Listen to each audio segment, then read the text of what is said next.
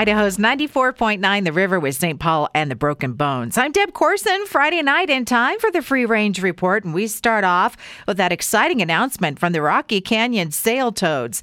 The race to Roby Creek is happening in person this year. The date is April sixteenth. The Meridian Library has a pen pal program for children and teens. Mail those letters, even drawings, and you'll get a letter back. Pen pal program for adults. Well, we do that here at the river. You can send us letters and postcards to the station. We love snail mail. Address at river boise dot com. Costa Floral on fifth street in downtown Boise. That's the name of the place that's putting out that little bucket of flowers along the sidewalk, and they invite people to take a flower and spread kindness.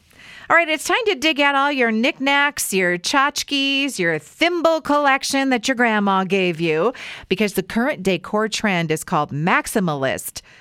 Over-decorating. And the same is in for clothing. So a lot of accessories, loud colors, and no more monochrome.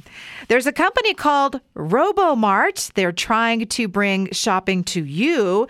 They have these vans stocked with popular items, and you use an app to have the van come to your house or workplace or wherever you are and you want to shop, so the store comes to you. A potato fiasco in Minnesota. A truck hauling potatoes spilled the load during a big storm, and the potatoes froze solid to the highway, and that made it impossible to drive on. And the French fry shortage continues in Japan for McDonald's restaurants, but many other restaurants have plenty because they use different suppliers. And suddenly, something called kitchen hash browns are super popular. So I have to go look at the picture.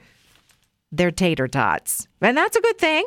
Sweethearts Candies, Conversation Hearts, words of encouragement version this year with sayings like, "You got this," and "High five."